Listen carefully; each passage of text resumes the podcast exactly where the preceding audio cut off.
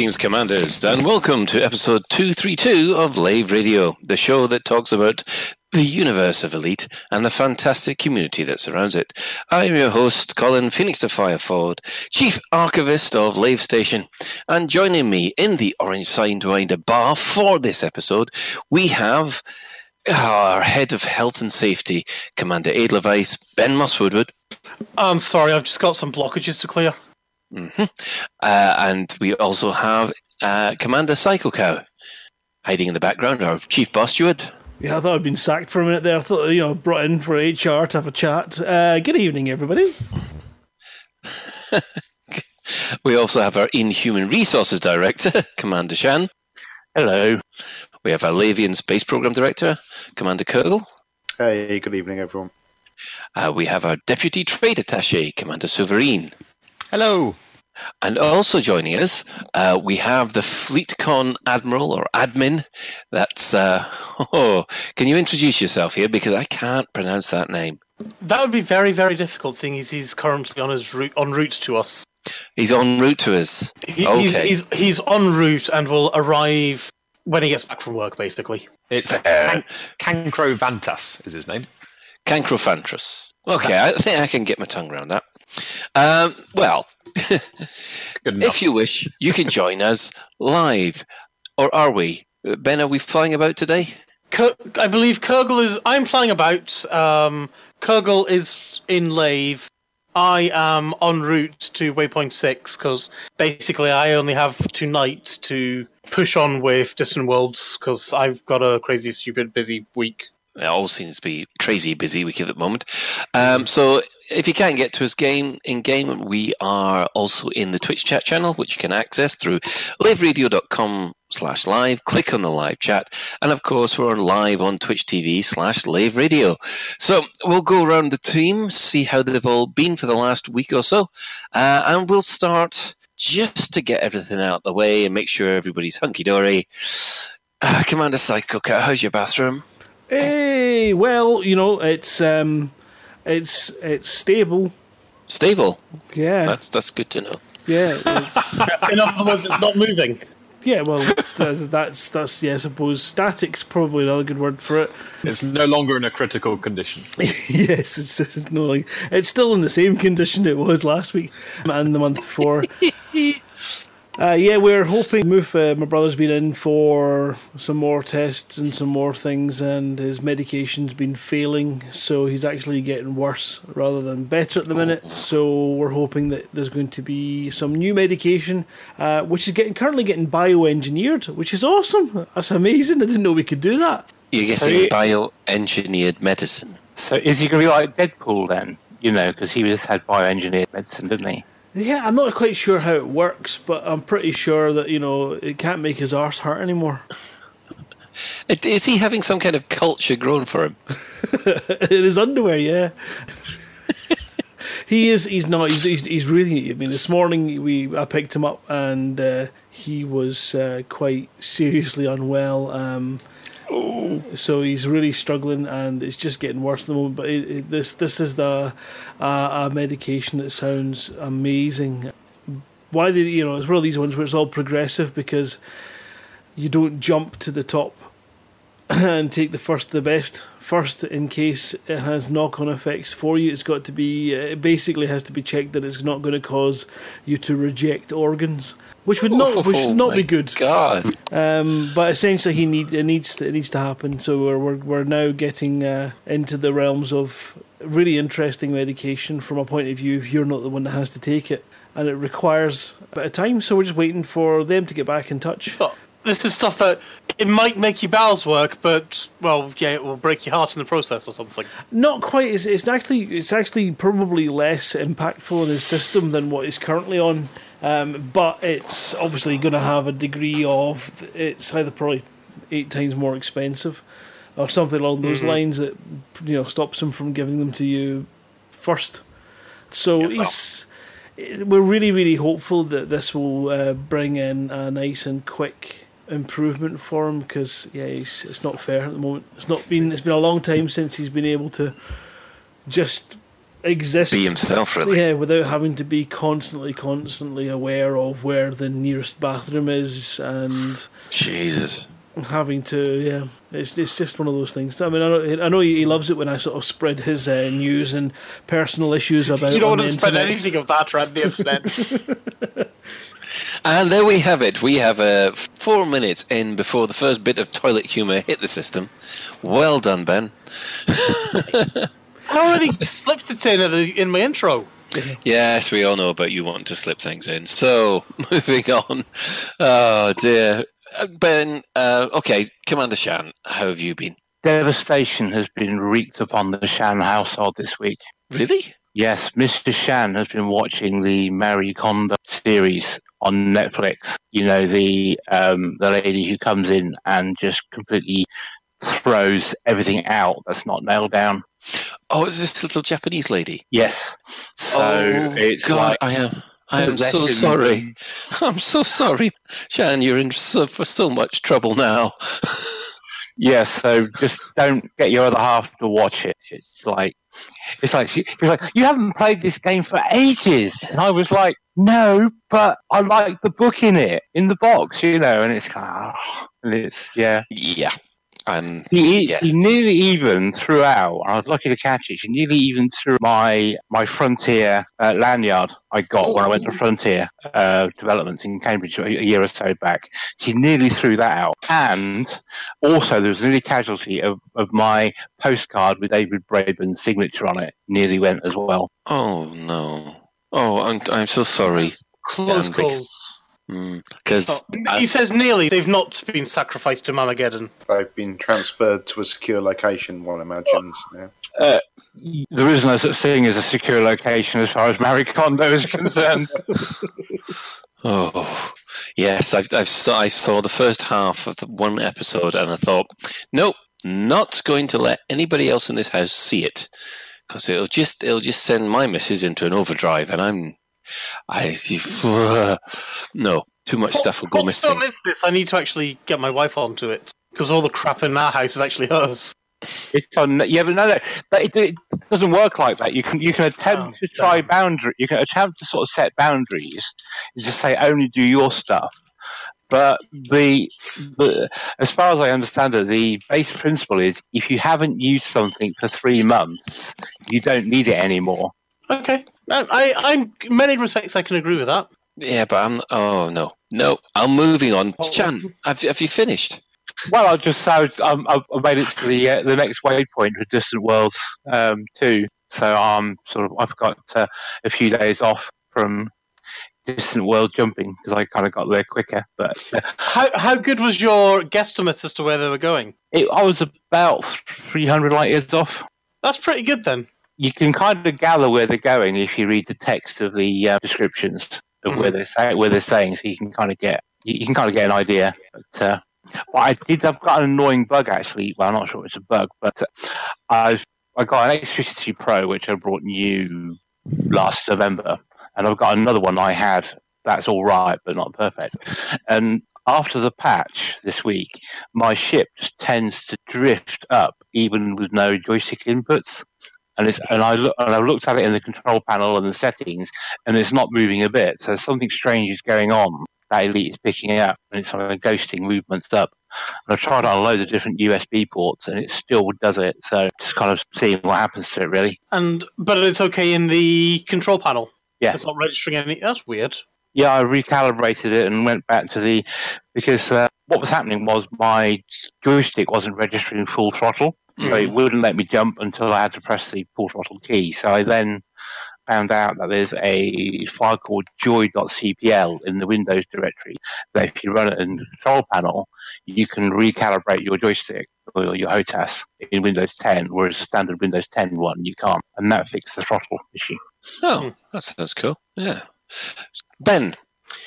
Oh, well, f- I've not done a heck of a lot in games. Mainly been I got myself to waypoint five, but then I've basically been AFK until late, very late last night, and then obviously I've been at work until just before the show tonight. So I'm basically jumping to high heaven to waypoint six just now because Mhm. basically t- I'm off back up north again tomorrow. So I'm today is the only time I can do any playing. Yeah. But so out of game, I've watched the Lego Movie, which was just as awesome as I suspected it was going to be. And then I've been looking after my kids and trying to, to stop my daughter from squashing pieces of orange into her tablet's charging port. Pieces of orange. Is that because she wants an Apple device, but the orange She- is well, as close as she can get? She wants an orange. Well, she's got an Apple. She's got an old iPad. She's got one of the like second or third generation iPads. Yeah, an older one. hmm but it's still good. It's good enough to watch YouTube on, so she's happy. Uh, but she, you know, she wants to go off and shove oranges into it because she's two. Fair enough. Yeah, So, when you're two, yeah, you don't really need a reason. No, and let's- she's teething big time. So that's kind of like the 21st century version of when people used to feed uh, video recorders sandwiches and things. Oh God, yes, yeah. Oh, I yes, yes. We'll not we'll not say anything about putting biscuits into VCRs. Oh, is that? There's a story there, right? No, I don't think I we should did it, but really. My brother may have. I don't think we want to really discuss anything involving Ben and biscuits because I just got this horrible feeling. Nice. Go on, Colin. only for only for No. biscuits. no, I, let's let's just park that there. Move on to Commander Kurgle. But our view, our listeners and viewers want to know. I couldn't. Well, I don't. So moving on to Commander Kurgle. How have you been? Yeah, I've been good. We've been a bit busy at work because we've got a whole bunch of new projects coming up, so that's been a lot of fun. I have been distracted from my Elite Dangerous a little bit this week by the like the Subnautica sequel. Uh, someone at work gave me some Steam credit over Christmas, and so I decided to spend it on their new game. That looks a lot of fun, although it's very beta at the moment. If anyone is interested in picking that up as early access.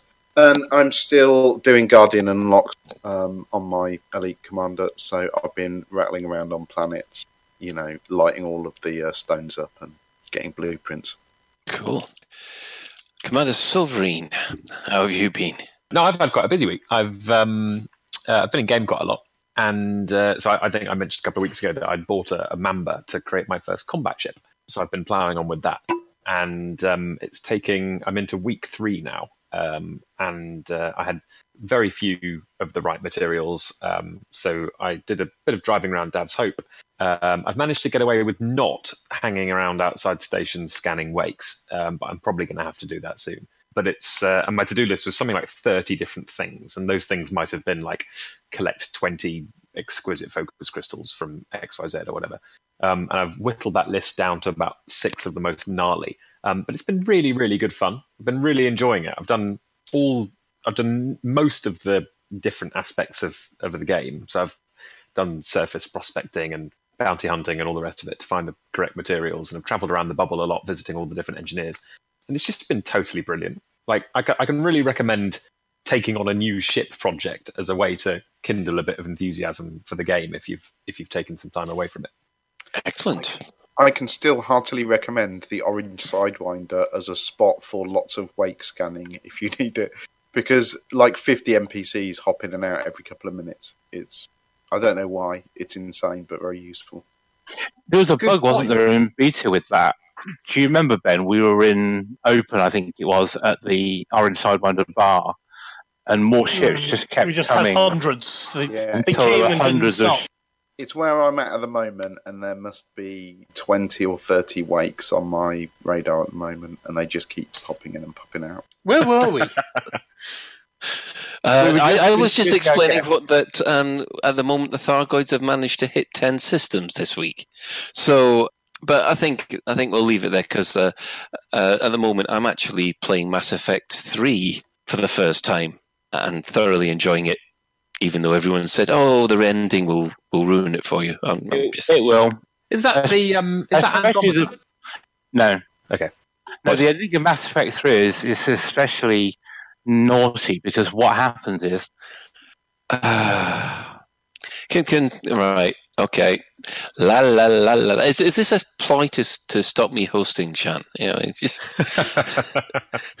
No, look, I know, I know what every, everyone's already spoilt it for me anyway. I'm just playing it through for the experience. Um, but yeah, to be honest, Colin, for Mass Effect 3, I loved the last bit of Mass Effect 3 up until the point where everybody starts crying. And then I just thought, what the fuck are you guys doing? I see. Uh, yes. Yeah. So um, I've made sure that I've got all the the appropriate DLC that you're supposed to have and, and things like that. So um, yeah, I'm, I'm working my way through it. It's it's actually it's a great deal of fun. I'm using the same commander that I Commander Shepard from right at my very first Mass Effect from about eight years ago. so yeah. Um, so well, moving on. Uh, we've had quite a lot of um, development news happen in the last uh, day, to be honest. We've had two patches today, which is patch 3.304, which happened yesterday, and we had patch 3.305, which happened today. Um, what did everybody think about the, uh, the the patches that we've got? Well, they crucially didn't involve anything. They didn't include anything to do with the BGS from the patch notes. Yeah. However, I think the main thing to highlight was fixed a lot of networking errors, and then obviously 3.305 fixed the one big one that they forgot to fix.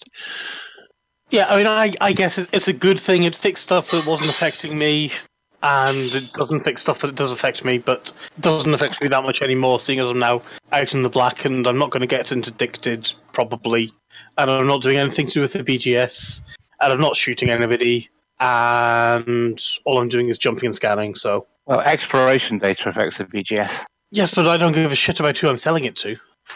Well, you should. Not at the moment. I'm really not because I'm not. re- Oh yeah, I'm not returning to Lave for every single batch of data I hand in. So I'm just I'm just selling it as I go along. Well, if you want to, if you want to completely avoid the BGS and maximize exploration data for your own purposes, what I would do is I'd seek out the permit lock systems, find out what systems you need to be allied with to get the permit, and then sell your exploration data in each one of those systems. Once again, though, I'm still not going to travel however many light years back to the bubble just to sell it to them. No, no, at the end, you save it all up. Oh, I, I could do that, but I'm not going to do that either because I want to. If you want things like the Alioth Yeah. permit, which can be I've got to that. Got that. but this is for Yeah. people who haven't. I'm trying Oh, to be. I'm it's trying to all offer about me, consumer don't you advice. know? I'm trying to offer consumer advice and be be helpful towards the, Oh, the right, of the show. Yeah, I mean, it is being serious. though. it is good to sell your things, but I'm not taking the risk of losing a year's worth of exploration data, and I am just selling it whenever I dock up, and whoever I've docked up at, they get a bit of a kick, and they they say they like me now, and I say that's nice and move on. Anybody notice that essentially the the message that Adam posted on the forum today? Um, it was very much, please keep, please keep feeding back. We're aware of it, but there Yeah, was Adam Bourke Waite, not Adam Burke. Uh, sorry, not this is Adam Bourke Waite, not Adam Woods. Sorry, yeah, it was Adam Bourke-Waite. So, so Adam, Adam Bourke-Waite is the um, is the BGS ninja, um, and he's been quite quiet um, from what I've seen um, since the BGS furore. Um, but he, it was a good message because it was very much, we're aware. Please keep posting. We don't have an ETA, so it didn't it didn't give us anything new, but um, everybody looked quite happy. Everybody seemed quite happy that he had at least acknowledged the issue and, and said that they're working on it. Um, is anybody here particularly affected by? Um, I mean, not not the exploration data particularly, but more the sort of wider BGS states uh, problems. I think actually you're about the only person who's still in the. Well, you and Colin are the only ones who are in the bubble.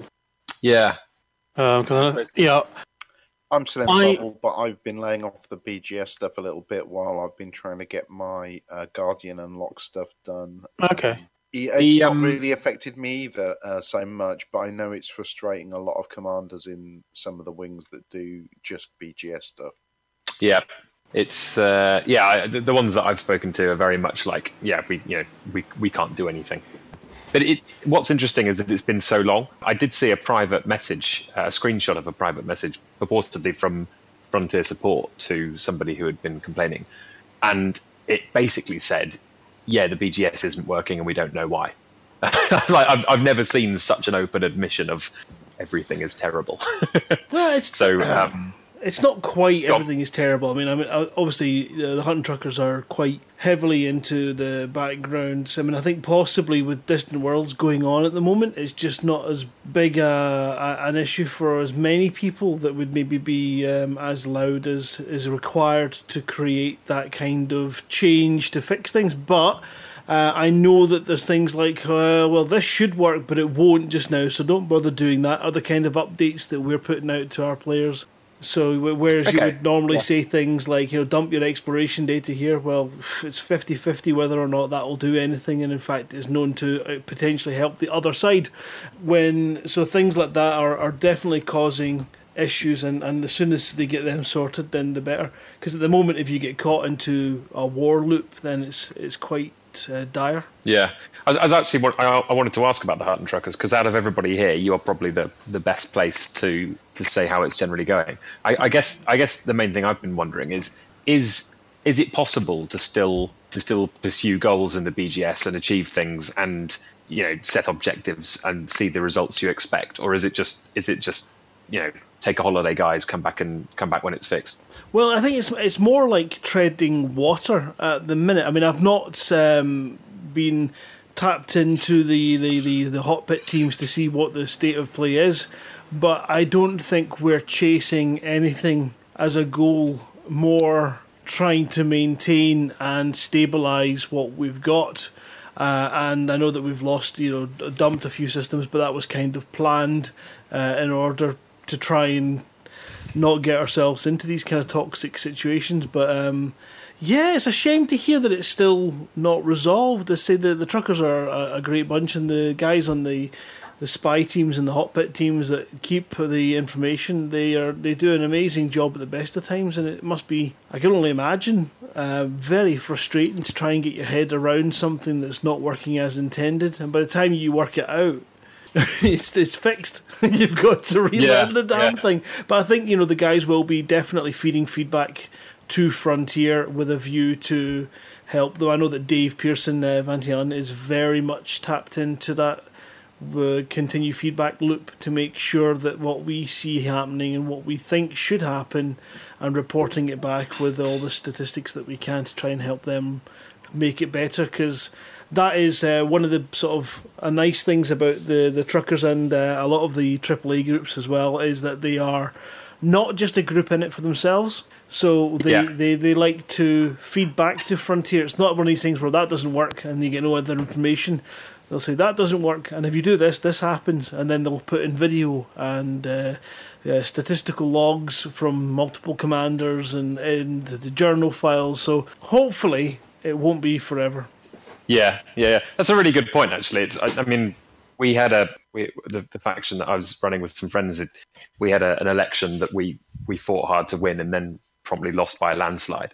Um, and it's very tempting to just be like, "Ah, screw it, we'll just wait until it's fixed." But it's so important to to feed back. So I noticed that Commander Whoever Eleven said that current BGS can be like shooting from the penalty box and scoring an own goal. That's definitely how we felt. Or Um, being a member of the British government at the moment. Same difference, really, isn't it? For that matter, oppo- opposition as well. Well, is everybody splitting up now, are we? Shooting getting- from the penalty box and scoring an own goal is what we're on about. We're getting political, Colin. Really? I didn't think the Scottish football team were being involved right at this moment in time. You left us too long. That's the problem. Rugby. Let's talk about rugby. No, it's not. It's No, that's not. still, still too soon. How can you have a team that plays so well at the front and then just doesn't have a clue what to do? The- the- You're like, you gave us hope, and now you've gone back to type. Why? Why? I never get to finish a pint watching the rugby. Are we getting a wooden spoon again? Maybe. No, actually, it's no, good I don't think so. porridge. I tell you what, it's bloody exciting stuff, and um, yeah. Anyway, um, they were getting very much diverted. BGS to rugby. I think the Scottish rugby. If we can fix the BGS, let's get Frontier onto the Scottish rugby team. Ah, so um, ah dear. So uh, uh, has everybody uh, been talking about the the message that Adam has been leaving on the on the forums? Yeah, That's what got us into this mess. Ah. I see. J- j- Just saying that it was it was um, it was good of him to poke his head in, and, and clearly it's been three months now, so he's he's obviously it's obviously been a, a source of annoyance. But also, it was notable that, that there didn't seem to be a way forward on it. There wasn't any like, oh, we think we found the reason for this or that, or you know. Yeah, uh, it, it is. It all, I guess this all comes down to priorities, doesn't it? Because they, they do seem to be f- uh, focusing a lot on the, the network errors that have been happening in the game. Uh, and I suppose, you know, because the network errors cause a crash to desktop, that stops people playing the game full stop, so it has a higher priority. Absolutely, then I totally agree with that. And also, um, the the number of players who play the game are is greater than the number of players that play the BGS. Yes, that is completely true. It, it was funny that because someone said that you know people were leaving in droves over this. So I did check on the Steam uh, the Steam statistics, uh, which is the only statistics we've got for any idea of whether or not people are staying or not. And it does seem that we've lost about fifteen percent of the player base uh, since uh, three point three went live, but we're still at double the amount of people playing concurrently a day than we were at 3.2. Well, so, that's just that's just natural attrition after a patch. Like if you're thoroughly bored of Elite, but they release a big new patch, what are you going to do? Go try out the new features. When you try out the new features and you realise that it's still the game that you were bored of, just with some new features, you're probably going to stop playing. So that 15% is that seems actually a pretty that seems pretty good to me actually. yeah, oh, uh, that's that's what I was saying. I mean, it's sort of it it, the, um, it feels like that could be considered natural wastage, and what's happening with the BGS isn't having an adverse effect on people playing the game, just not being happy with it. So. uh, Take of that what you will, whether or not people are leaving the game because of the BGS or not. But What was the source of the information and what was their baseline? Because, as you say, it could well be natural attrition, but also the fact that 12 and a bit thousand commanders are out exploring will also have an effect on the BGS because they're not actually handing data in or they're not actually doing BGS activities. So I wonder if that has been factored into the equation. It is the Well, yeah, I mean- sort of expedition of players to ever like just leave all at once, isn't it? So that yeah, there must be some knock-on effect of that. Um, I- I'd say there's not having any stats to hand. I think a lot of people are playing because of Distant Worlds or are logging on because of it. Anecdotally, I know several. Um, and uh, also, I think that the, the people who go on Distant Worlds, the the ones that I know, Cancro is an exception, but um, there's quite a few who the of the of the explorers would not be the kind of people that that took the BGS particularly seriously. Like the, the, the two do intersect, but probably less so than most bits of the player base. And also the the other thing is that the effects on the BGS that have been observed are definitely they're definitely do this and this opposite thing happens to what we've, we've been led to expect, rather than you know we, you, you can't you can't mistake them for the fact that there's twelve thousand fewer people in the bubble. Yeah, I mean that. That I think Distant World Two has been a kind of blessing in disguise as far as this is concerned. Yeah, I'd agree with that. distant world 2 has been a blessing in disguise, you say?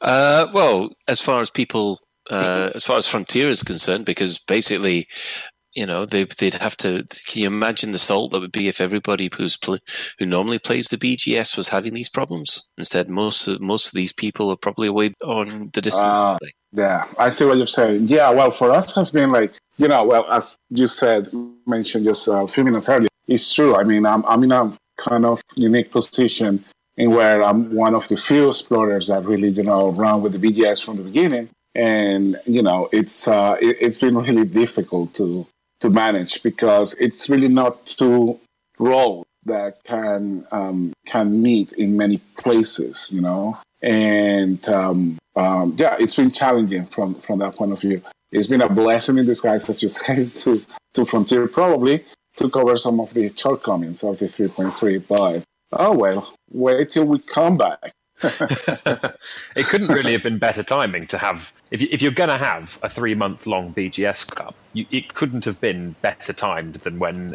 most of the active players are out of the bubble for a long time. Well, until the Distant World guys get back and find out they don't own any systems anymore. yeah, the Frontier have a deadline for when the shit hits the fan, I suppose. Yeah. So, well, of course, Adam had yeah when he when he did pop up, he has asked for uh, a lot more data. You know, the expected results, the actual results. I, I think, yeah, it this. I think this is going to be a, a horrible investigation period for them, and uh, yeah, something's definitely gone funny there. Lave Radio, transmitting to every corner of the galaxy. So I think we'll move on to Distant Worlds 2, as, as we, we just basically touched on it. Um, lately, uh, Newsletter 4 has been released from uh, the guys at Distant Worlds, uh, Distant Worlds 2. And also, the departure from Polo Harbor marks the end of Stage 1. So, what's the next stages involved then? Well, after stage one comes, of course, stage two.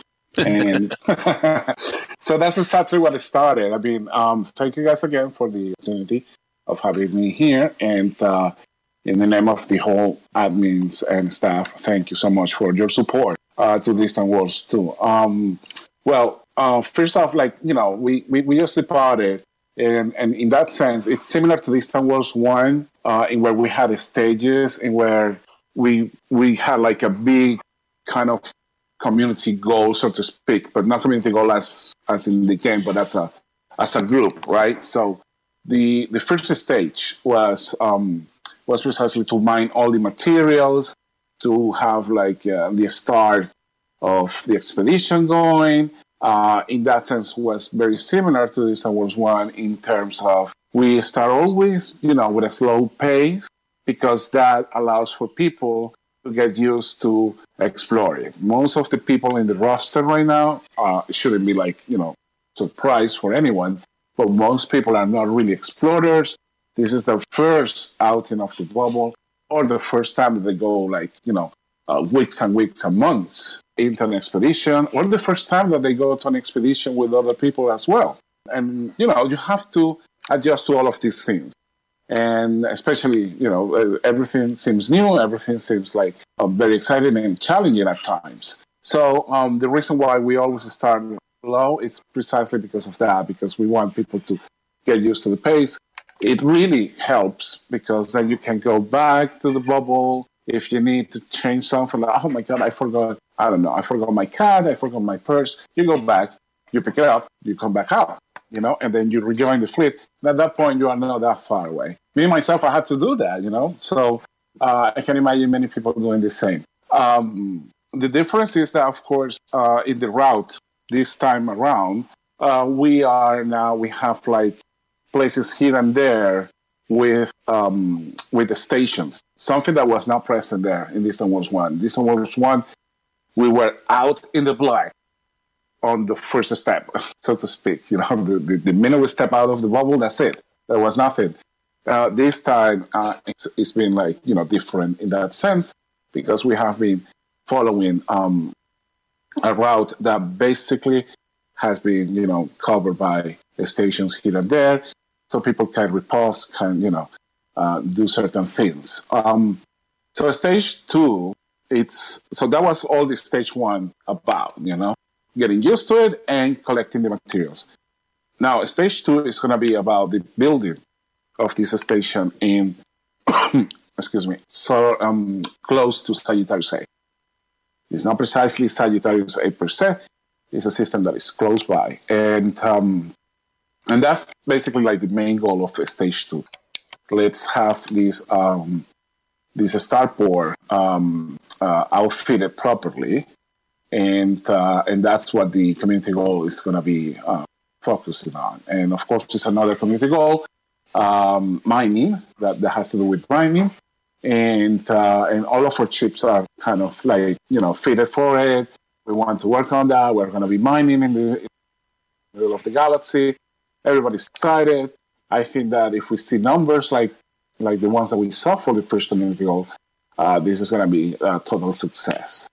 So um, the stage two goes from from waypoint five, which is the one that we just launched from on Sunday, and it's going to last all the way to waypoint ten, in where stage three will commence. but more on the stage three when we get there, I guess. Is is stage two where you expect the fleet attrition to to happen, where people think, "Oh, they've had they've had enough," and will begin to head back. Yeah, definitely. I mean, um, it's we, we are expecting to see the same thing or the same fleet behavior that we did in Distant Worlds One. Sagittarius A is such a monumental waypoint and in the in the galaxy and in the game and, and you know that it's kind of like for some it's kind of like the Mount Everest. Especially because of the population profile that we that we normally handle. As I was saying before, normally it's not it's not necessarily people that are into exploration. This is the first time. And by the time we get to Sagittarius A, people kind of realize, wait a minute, 22,000 light years. This is beautiful, but I have to go back. So now, you know, that starts to kick in. Um, other things that start to kick in, you know, real life stuff. It's, it's, you know, some people go like, well, you know, I, I can't keep going. And then, so definitely, we are going we, we are expecting that. Uh, it's a normal, natural thing to have. That for many people, it's just like, all right, I can do it up to here. I visit, the, you know, the center of the galaxy. Thank you so very much. I don't know if I want to, you know, keep going. Because there's another fact very interesting here for those who have who haven't you know a toy around with the with the galaxy map. Uh, Sagittarius A is just the third of the whole path to uh, Beagle Point. So after Sagittarius we still have fifty thousand light years to go before we reach destination, um, and that's just one way. so you're so, only quarter of the way when you've got to Sag A. yeah, well, a little bit more. It's more like the third part, you know, a third of the way. So, but yeah, it's still so it's it's it's, it's challenging. I mean, it's a it's a it's a strong proposal, you know, and people have to be aware of that and it starts to sink in. You know, when you are there in the middle of the galaxy, looking at this supermassive black hole, you go, "Oh my God, this is beautiful. This is wonderful." But wait a minute, where is home? Oh, home is over there, and then it starts to kick in. you know, it starts to, oh wait, I have to go back now. Yeah, and we're not even halfway through. So well, I suppose you could always come up with your own biscuit review show in order to help you get home. right, I guess so. I mean, at least the good thing is, as I said, like now you you have you know stations to stop and, and, and, and to and to rest, going back going back to the But yeah, so it's also it's it's also going to be a very interesting uh, stop or or wave or, or a stage because we are now in, at least for me, it's my favorite part of the galaxy because all of this density of stars, um, they present, you know, uh, almost infinite uh, option of exploration, you know, of discovering planets. It's very difficult. I mean, I remember the first time I came to Sagittarius A, like, I don't know, four years ago. And I remember that, you know, I, I tried to plot like 100 light years in economical. I think it was like the maximum that we could do. And I, I remember it was like 70 jumps or something like that, you know, in only 100 light years. So that's 70 systems that you can visit in only that little stretch of space. I mean, relatively to everything else. So it's it's very rich. Um, even when so many people have come uh, through Sagittarius A and through the area, there is a lot to discover. So there are, um, of course, we're going to be visiting now some of the waypoints that we that we stopped in uh, back in Distant Worlds One. So, for instance, we're going to go to Altum Sagittari, which was uh, uh, Distant Worlds One base camp, which is above Sagittarius A. Um, we are going to go to many way, to many points of interest around. Uh, there is one, one we have planned to go like high, high above the galactic plane. Because here's the thing also with the community goal, we're going to be stationed in there for a couple of weeks. Actually, all in all, it's going to be 16 days. So we are going to have, you know, a good time to to to uh, explore the area and uh, at the same time as we run the community. So yeah, I'm you know looking forward to it. Ben, do you want to jump in there? Just something I was wondering about actually is obviously you know getting to Sage is it's definitely a major milestone, but are there any stations on the wrong side of Sag A. Once we leave there, there isn't anywhere, is there? So what? Sorry. I'm just. Are there any stations on the wrong side of Sag A? Any station on the wrong side of Yeah. Sag A. Wow. Yeah, between Sag A or uh, to Beagle. Between Sag A and There's Beagle. Yeah. There's Oh, nothing okay. there, is there? That that that's the wrong side. Okay. Yeah. No, there is nothing after um, after that station that we're gonna be completed. There is nothing else until Yeah. yeah, all the way. So the, the the way ahead is gonna be more challenging. Uh, in a sense, uh, this is you know this is gonna be the most uh, definitely the, the most challenging part of the expedition starts after Sagittarius A It's when the longest distances are gonna be covered. Is where there is no more stations. Is where uh, we are gonna be out in the open, and this is where, yeah, it's it's where you know the the, the, fleet is gonna be. I would say to the most uh, uh, you know challenge and and and and yeah, it's gonna be more difficult.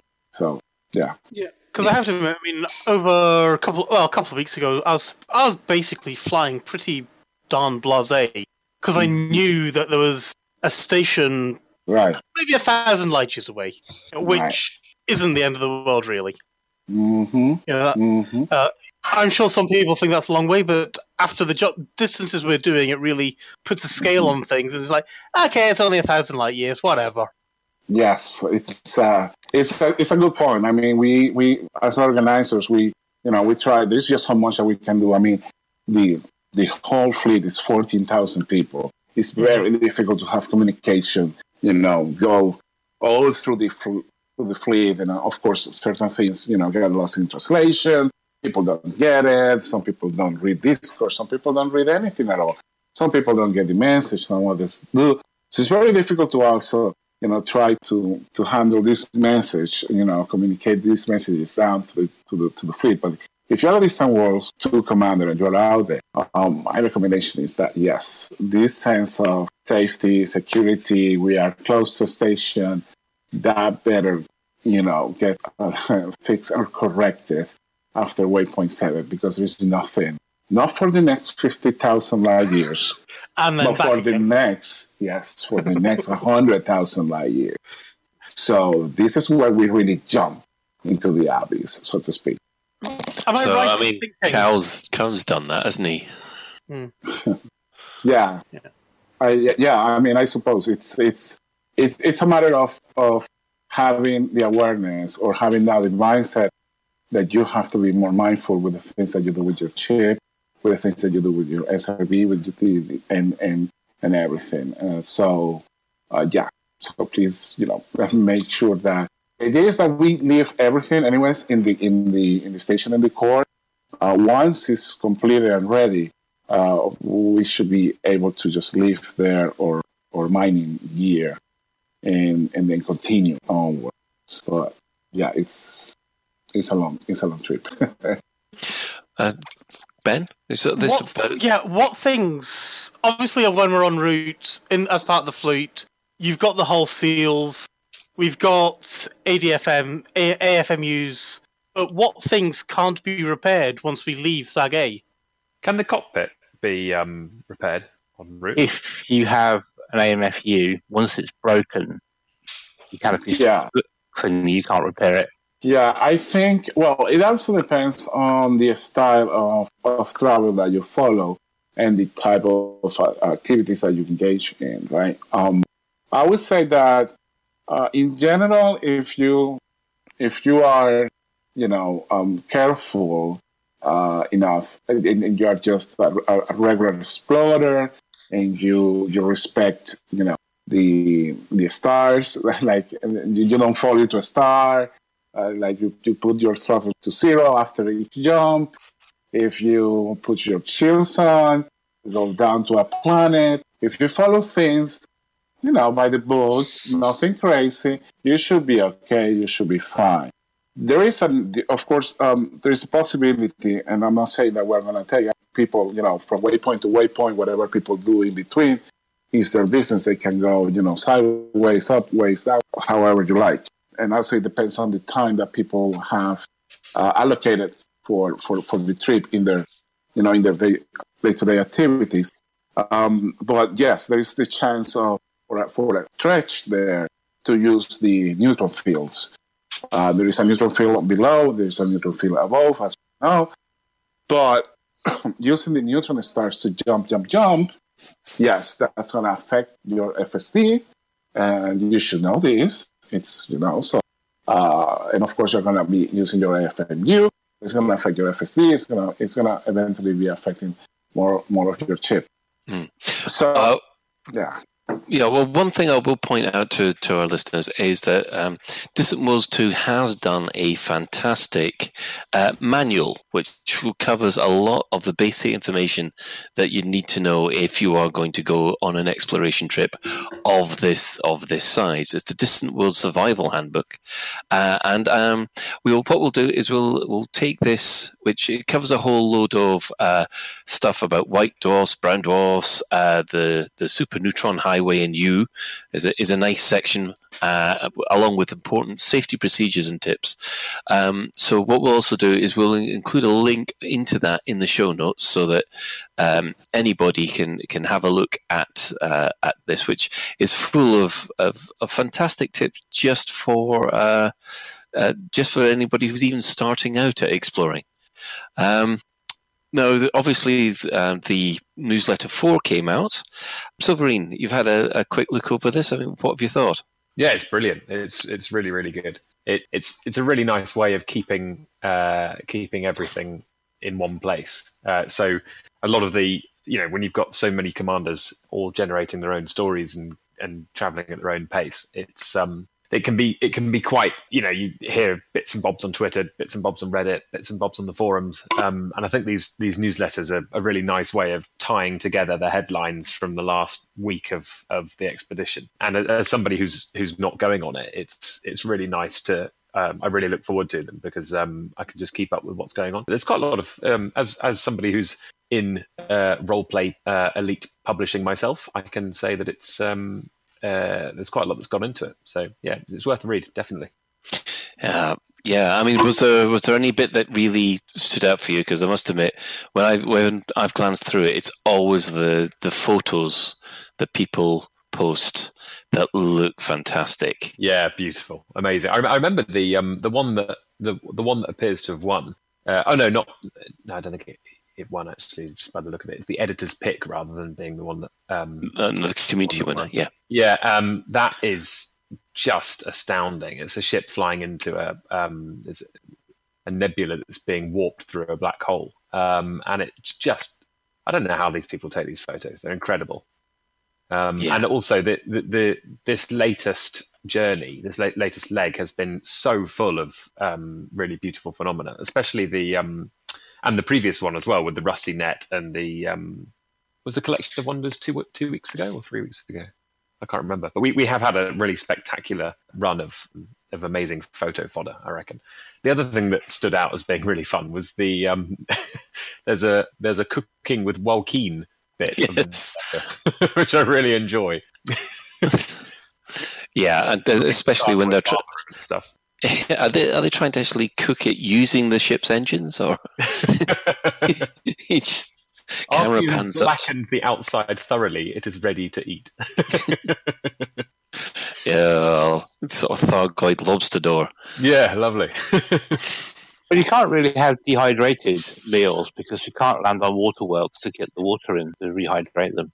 True that. Good point. Uh, another quote I like to dip mine in a creamy blue cheese sauce mixed with a kilo of 100% pure earth cocaine. Hmm. You had me a blue cheese sauce. you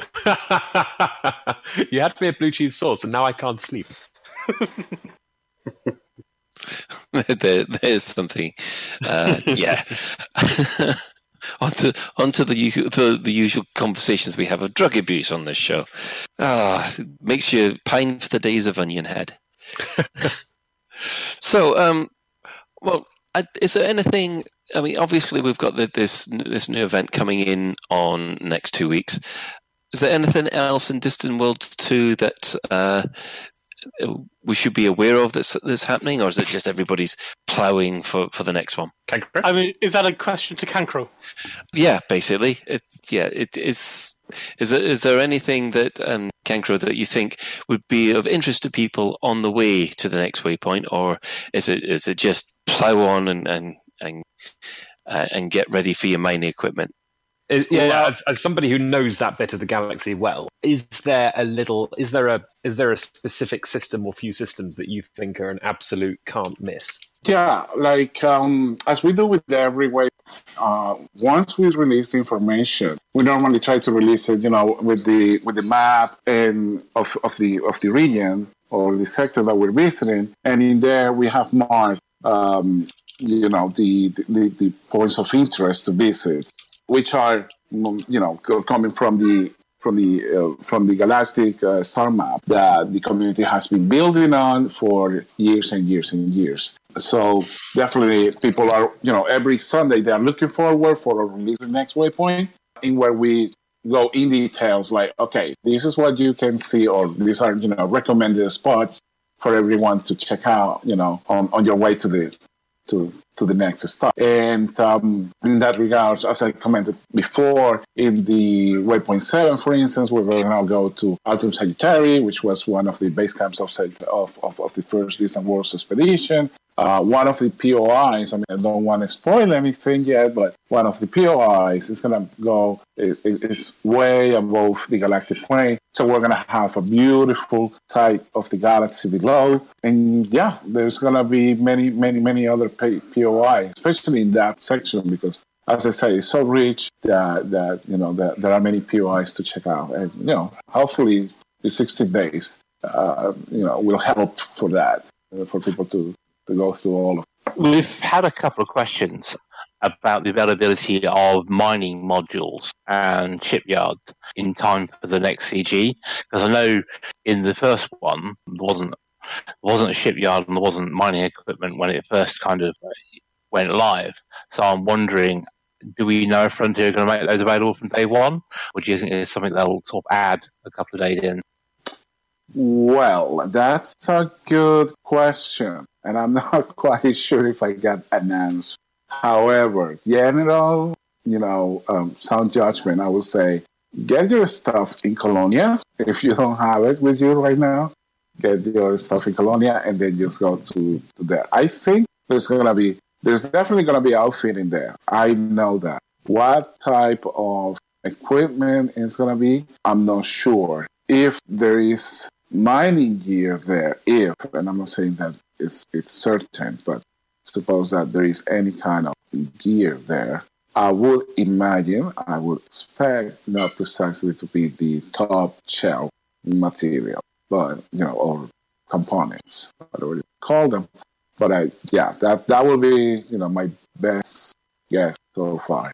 So definitely there's to be outfitting to lift the stuff up. So for, in order for you to do that, it's gonna, you know, the outfitting option has to be there. So yes, definitely there's gonna be outfitting. Yes, you can, you can, you know, uh, remove your mining gear, but in terms of of gearing up there, uh, I don't, I don't know how good uh, will that turn out. Good stuff.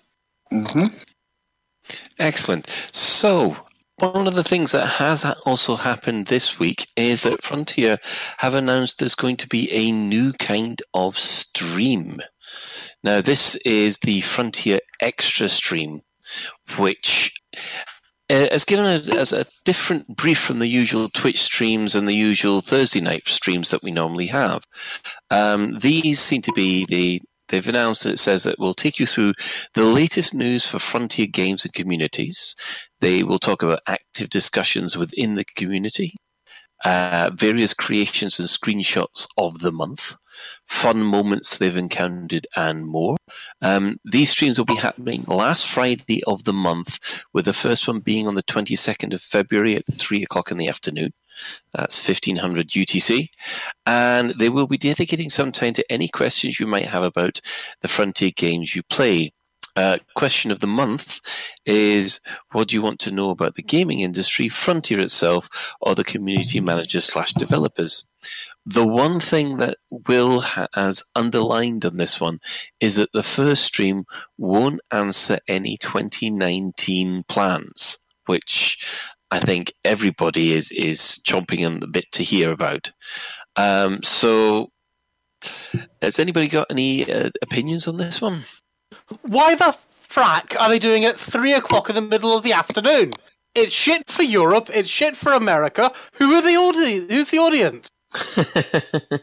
Primary school kids.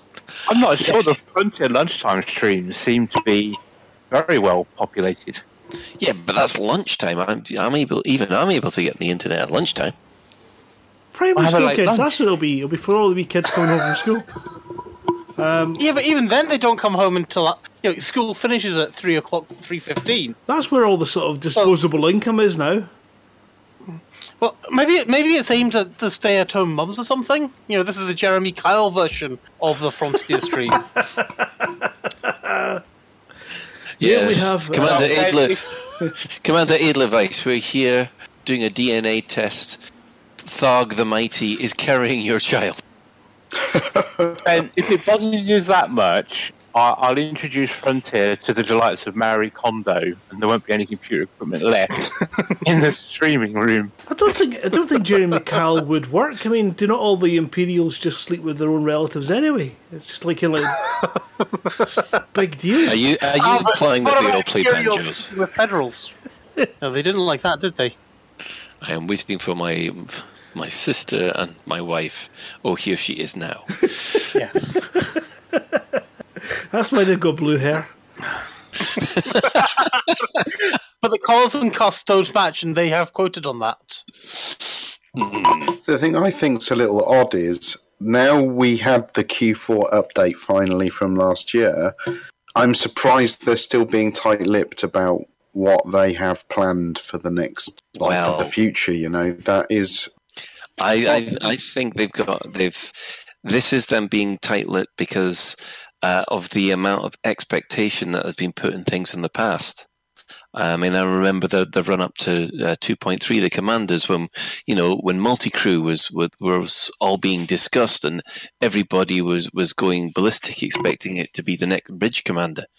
And to tell you the truth, I, I think I, all of us here wanted it to be the next bridge commander, and it turned out to be not the next bridge commander. Uh, and I think one of the things that they've learned is that don't have people, uh, don't give them hints because otherwise they'll just run with it and run with it, and expectation will get to a hand. And uh, yeah, I mean, we've all seen that under uh, rampant ex, uh, expectation go out of hand about the the Gnosis event and all the rest of it. Well, I'm not sure that was so much rampant expectations about the Gnosis. That was just the mess up. Hmm. Yeah. Also, they've got to they've got to they've got to um, they've got to announce new features at some point. Um, and I doubt if they're working on something big, it's probably quite a long way away. And I I doubt they'll be able to keep up complete radio silence for like six months, for example. Um, no, So I mean, I, But if you think about it, if you think about it though, when at Frexpo last year they did their 2019 roadmap, and although we had you know the engineer revamp and all the other bits in between, the bit people were most looking forward to and speculating about was squadrons and carriers. Mhm. And at the time, that was more than 12 months away. So I think if they announce something soon, the hype train will keep going Do you think? hit. Do you think we'll hear them mention fleet carriers in the next six months? Oh, they've got to. Come on, they've got to mention fleet carriers. If they do, if they don't, it'll be. Ugh. it's got that's got to happen. If if reprioritizing doesn't mean sort of on you know pretty close on the on on the list, then I don't know. Yeah. Yeah, I, I, th- I think that, uh, well, I think everybody's still a bit disappointed that we- we're not getting any more news. I mean, we've, I think everybody on, the forums is going, it, it, it's, it's not ballistic, but there's concern. And I've seen this happen in other MMOs where they haven't had anything happen in uh, for a period of time, and then all of a sudden that's it. The game's getting suns- sunset, and um, you know pe- people start panicking. But I, I guess I mean we've we've said sort of Q- end of Q1, maybe Q beginning of Q2 to expect something.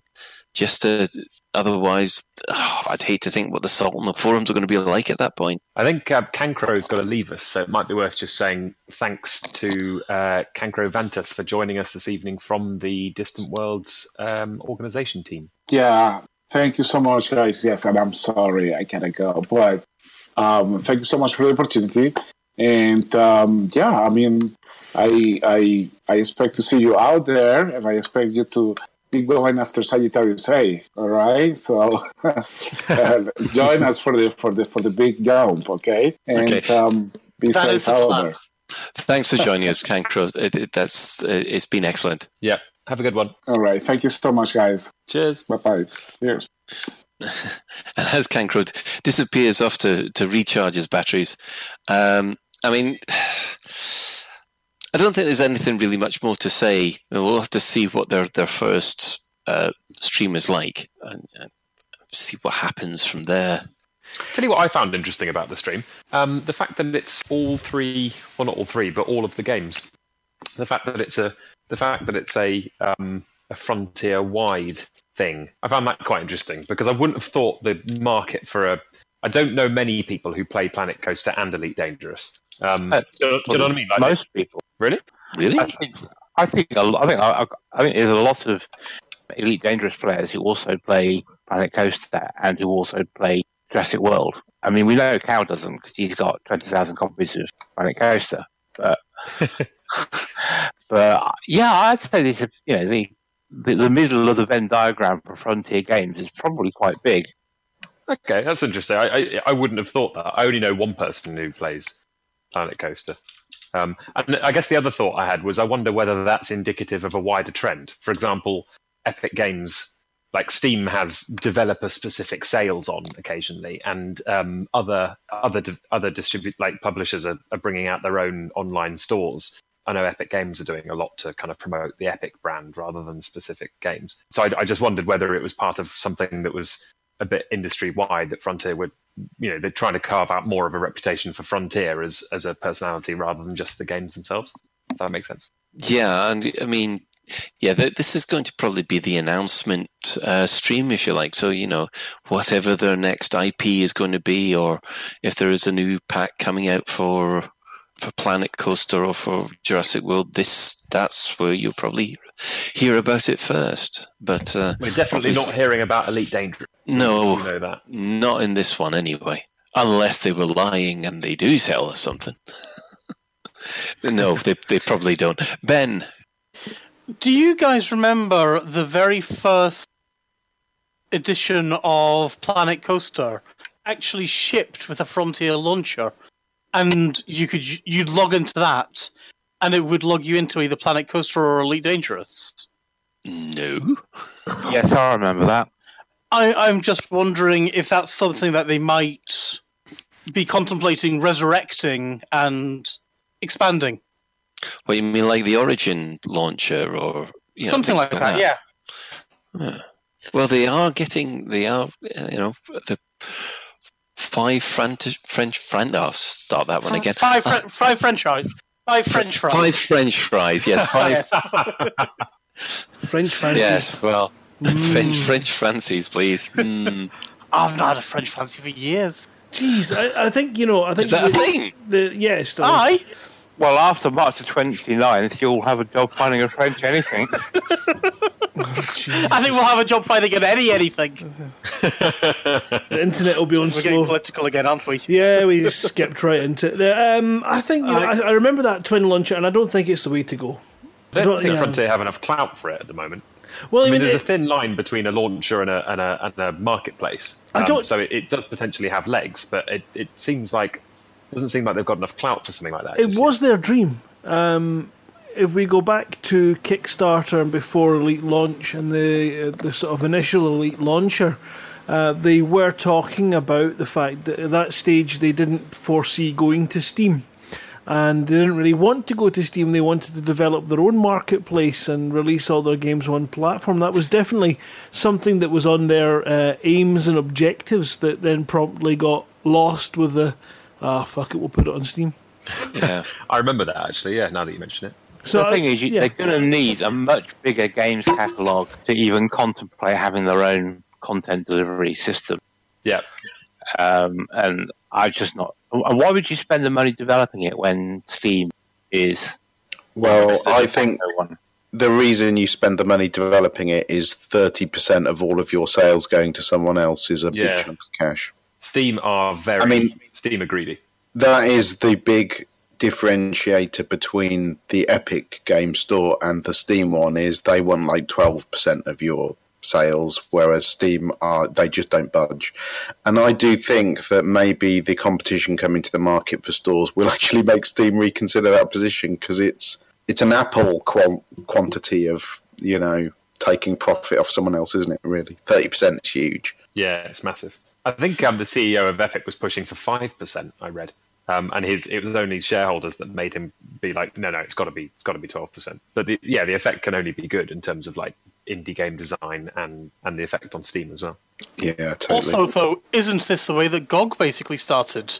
You know, they, they, they wanted a way to sell Witcher and their products, and then they went off and they had their launcher and selling their stuff and wrapped it around all the GOG stuff. I didn't know about that. That's new to me. Yeah, I mean, it's funny, isn't it? Because I think all of those things happened because of the slice of pie Steam wants. If you look at when Elite launched, it is it wasn't really very common for there to be a launcher other than say Steam or maybe the Blizzard app. But fast forward to like present day, it's much more common. There's many more uh, games that come with their own launchers and downloaders now than there used to be, and I think that is just them trying to recover more of their investment in their games than you know, bunging on the best store. I'd be interested to know if sales figures outweigh the fatter slice of the pie, though. Yeah, that would be interesting. Tell you something else. In longer term, I wonder if having their profits um, competed away will force Valve to uh, consider making games again. Oh, steady on.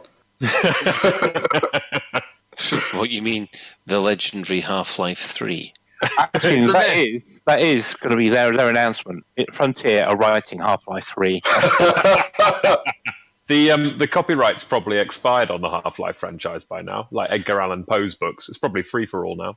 A- Actually, I did read an article only a week or two ago, which was the last of the like Valve head writers that worked on the whole Half Life franchise left the company like six weeks ago. Ah. So I think that's a real shame because obviously they're either they've got it all in the bag and it's about to come out to great fanfare, or it's canned, isn't it? Oh. Well, considering that the one of the, the writers actually put a synopsis of what the last episode was supposed to be uh, on the internet at some point, and I remember reading it thinking, "Oh, oh, maybe it's glad it did turn out that way." I heard they were releasing it as a mobile game. It probably is already, Carol. You joke, but I bet you there's probably some port of it to the Android store. So what you you have to buy like five gold coins from shop to get next gun or something. Uh, it's per round. You know, every time you want to shoot, it's five coins.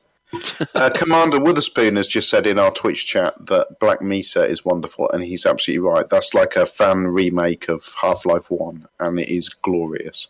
Yeah, but it's it's got Valve's full support that one, hasn't it? I, I will totally, yeah. They they got Valve's blessing and probably some help putting it together. It is stunning. Well, When is, was is that not the secret then? Uh, what they're doing is they're just sitting back and waiting for someone to write a decent sequel for them. Making games is hard and expensive. Yeah, Yeah. but all, they've got the money though, haven't they? Because they've got thirty percent of everyone else's money, so they've got no excuse on the money front. No, the fan remake. I think he means. Oh, sorry, just, yeah. just waiting for the fans to remake their own version. I think there have been a couple of um, there have been a couple of fan imagined um, additions to the series. There was that. Can you? So, sorry. Can you imagine the fandom squee if with elite face legs they had a Gordon Freeman environmental suit? walk around in. I, I don't, Totally. I don't, I don't know what to do. I don't know how. Uh, that's not negativity. That's like an awesome, awesomeness meter we need for that kind of idea. Where, where, where have you been That's keeping saying, a those? squee of joy. Yeah. Yeah. I, I definitely want a crowbar behind a glass thing in my cabin. You know, in case of emergency, smash glass kind of. Yeah. Silverine, have you, did you ever point? Uh, I, Or I have want, we- do you know? I can't can't remember what it was. I got I got I got um, I got washed away in a, Oh, I'm on a- so a sorry. tidal wave of speculative excitement, and I've completely forgotten what point I had. But rest assured, listeners, that it was incisive, witty, and entertaining. So, as we have taken the Thomas the Tank Engine branch line to Tangent City, um, uh, what we'll do is we'll we will take a quick advert break, and then we'll come back with our main topic. Eddie Lee Wise here. Our family run business looks after all your sartorial needs. Whether you need something to turn your pink python purple, or you want to wrap your buns up in a nice tight flight suit, my husband Ken can sort you right out. He's an expert at inside leg, and my wife Barb's is a whiz with a sewing machine. Bespoke tarting for you and your ship. Visit Eddie and Sons, plus me daughters, at Lave Station. Right, sir. Cuff, please. You've flown ships at max speed. You've felt the power of the 30 megawatt mining laser. You've experienced the efficiency of the MB4 mining machine. Wow. But it leaves every hardcore miner with just one question. Why can't I get a shave that's that fast, close, and efficient? Introducing the Saracen MB5 shaving drone, It's so smooth. Combining the power of a mining laser with the convenience of a drone. It's like every hair is targeted by a fighter and destroyed. Saracen's patented shaving drone attaches to your face at the start of the day. Leave it to do its work, and when you come back to check, your face is shaved. He's so smooth. It's like I'm mining my face. The Saracen MB5 shaving drone. Now I feel manly. Saracen Shaving, making shaving an unnecessary adventure.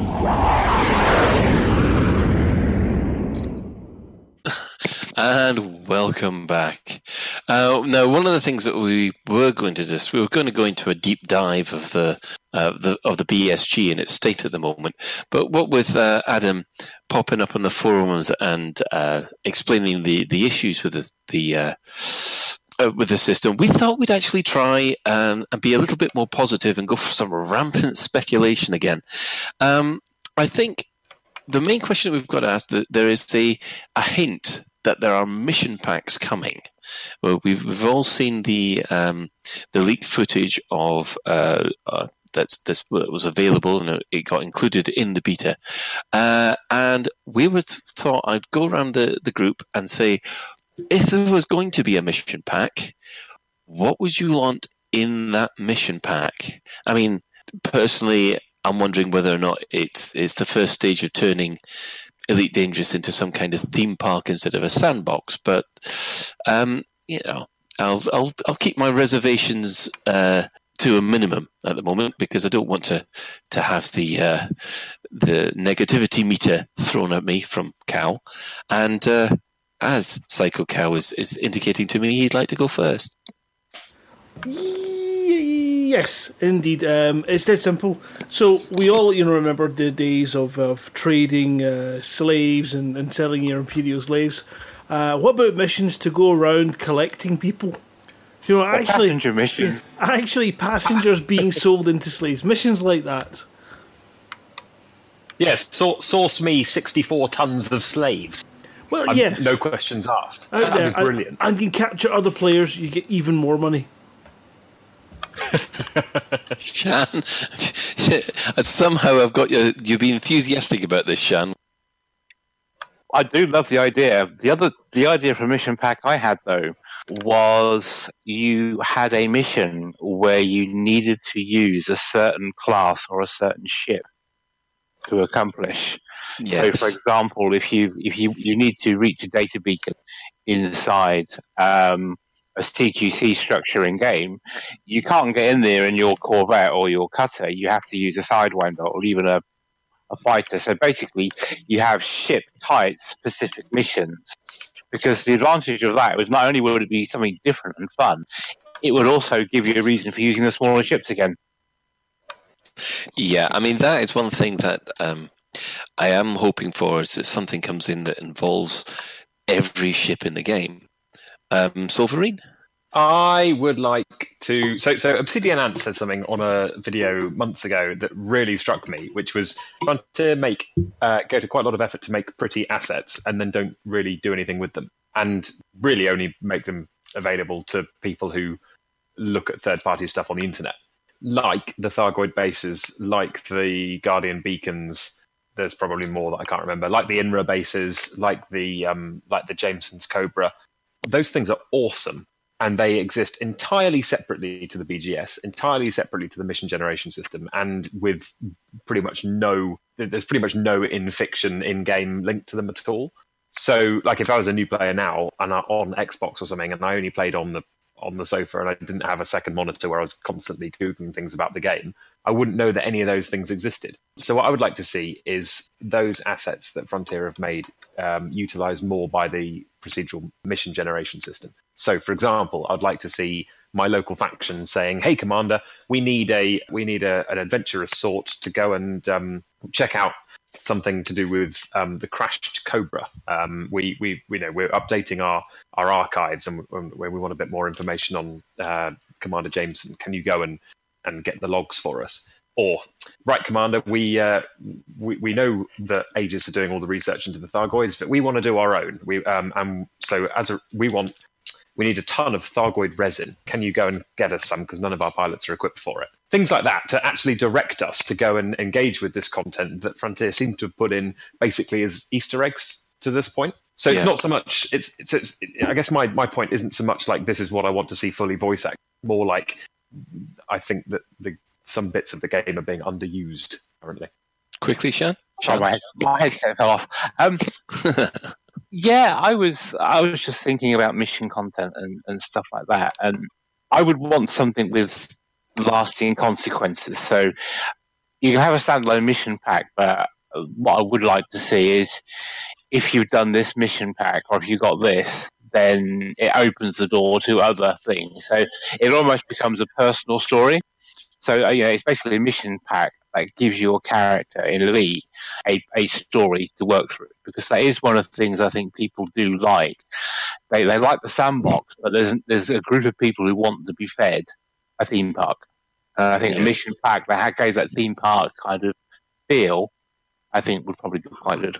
Okay, Ben? Yeah, I mean, expanding on that, I think it's something I've been saying almost since the alpha, actually, that what I think would be an excellent introduction to the game would be the option to, say, start as a federal pilot when you're you come in and welcome commander and it's more like playing wing commander it's like yeah you're going off and you're doing a combat air patrol in a sidewinder shut up So- and deal with it So effective, effectively, you want Squadron 42 for Elite. Effectively, I suppose, yeah. But I would want it all in the same game. So obviously, you've got commanders, like new players maybe coming in, doing that content, earning stuff and things, but they could then go off and do the generated missions if they want.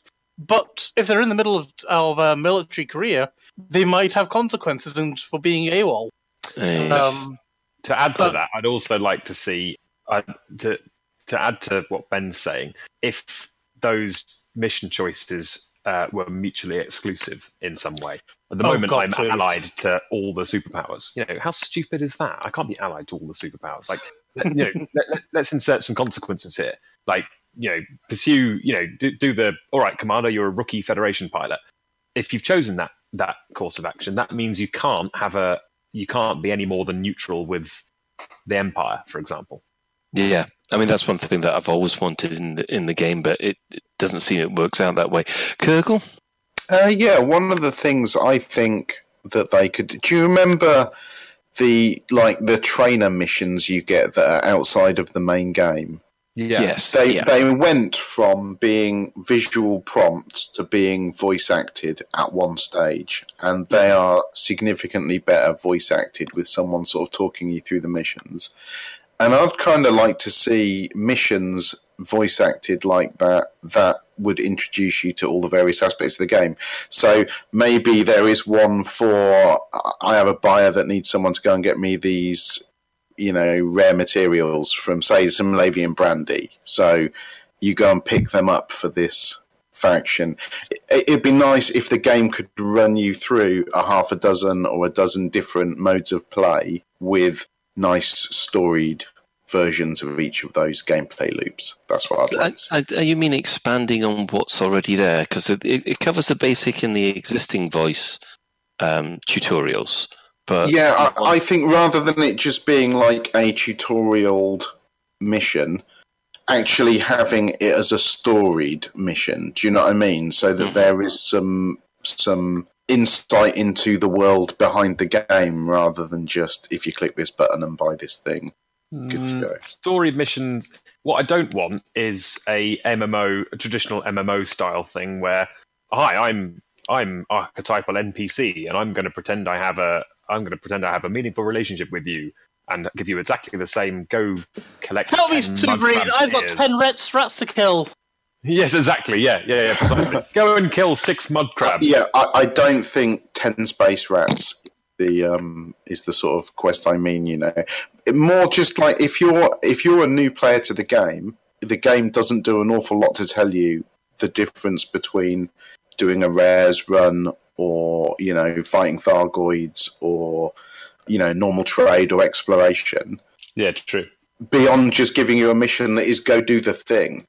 I would like to see some storied missions where maybe as you first get your pilot's license and come into the game, you get to like, well, before we give you your license, we're going to ask you to go and you know scan this planet.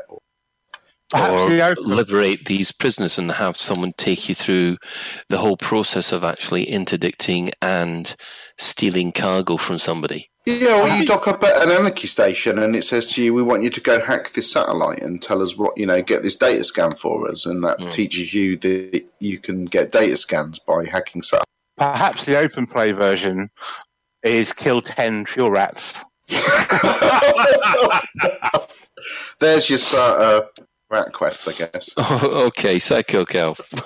Right, well, there's something that's bugged me having done uh, mining opals and all this kind of stuff, and uh, you make a you log off, you log back in, and you you don't know where the hell you are in that whole asteroid field, but some wee bastarding pirate. So number one, I'd like a mission to find out which of those bastards in the universe keep telling the pirates where the hell I am, making my journeys a nightmare. But something that actually has been frustrating, but actually does tackle that is um, if we were to alter the game a small bit. And whenever you jump into a populated system that has a nav point, rather than appearing at the star, you arrive at the nav point.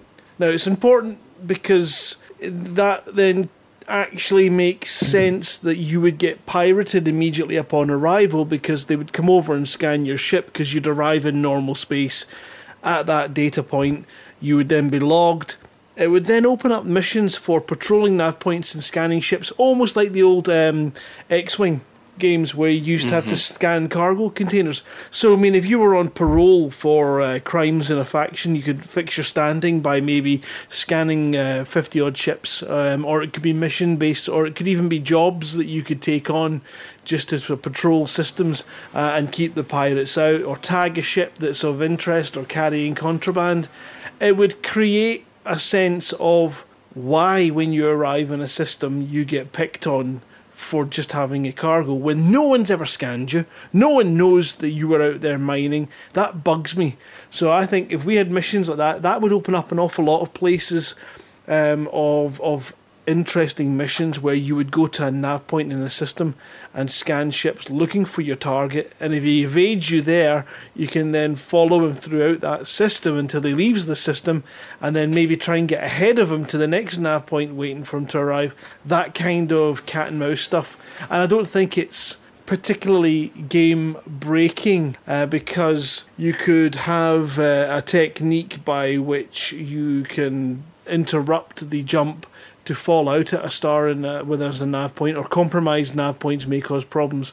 But when you're out exploring, there wouldn't be nav points, and therefore your natural next destination would be to arrive at the sort of strong gravitational pull of a star, which means that it's just about creating reasons and kind of that little degree of it's not quite hand wavium, but it actually fits the world better. Why have nav points? Why why are they there if we're not forced to come out at them when we jump into a system? If it's not a choke point for a system, this is where you arrive. Right at this nav point. Then scan it, get your details, and then go into the system. I think that's a really cool idea. I think it'd also be really cool if you're jumping into a system, you could choose ahead of time which like nav point you were going to land on. So if there's three stars in a system, maybe you're going to land at the B stars nav point rather than the A stars now point.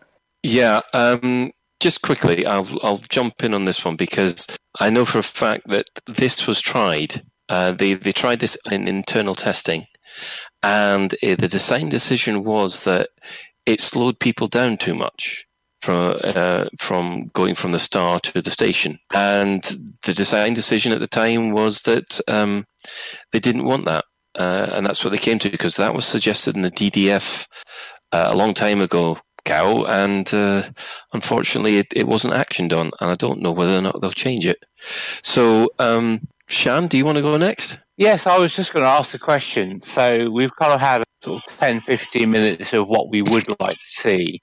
What do you think we will get? Oh, well, personally, what we'll probably get is five chain missions, and that'll make up the pack.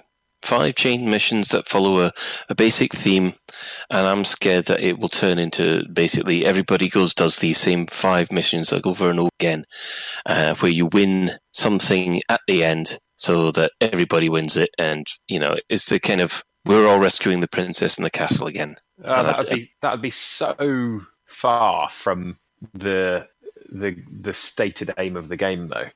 Yeah, I know, but that's what I'm expecting. Yeah, I guess I, I don't. I don't want that. Trust me, I don't want it. It's it's what I'm uh, me put my cynical hat on and think is oh, it'll probably turn out like that. it's not a million miles from um, the Ram Tah mission.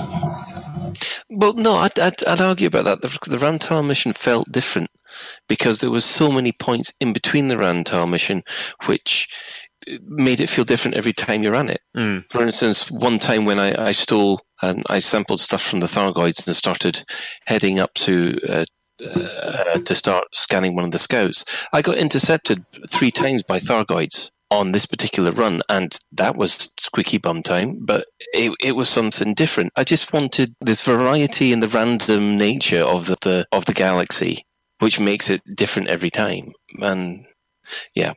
Anyway, Kurgle. Uh, yeah, I think the thing I liked, like the the thing that was added last year that I think added the most um, depth to the feel of the game world was when they put damaged space stations in and the whole like rescuing people out of them while the the inside of the station was on fire. And I kind of feel like I want more of the world to be filled out with that level of depth than I do specific missions that are, like you say, rescue the princess, you know, just a linear progression of missions and everyone does the same thing. I want the things that are already there to, to envelop more of the game world and, like, you know, stations to get knocked out or Yeah, I totally agree with that.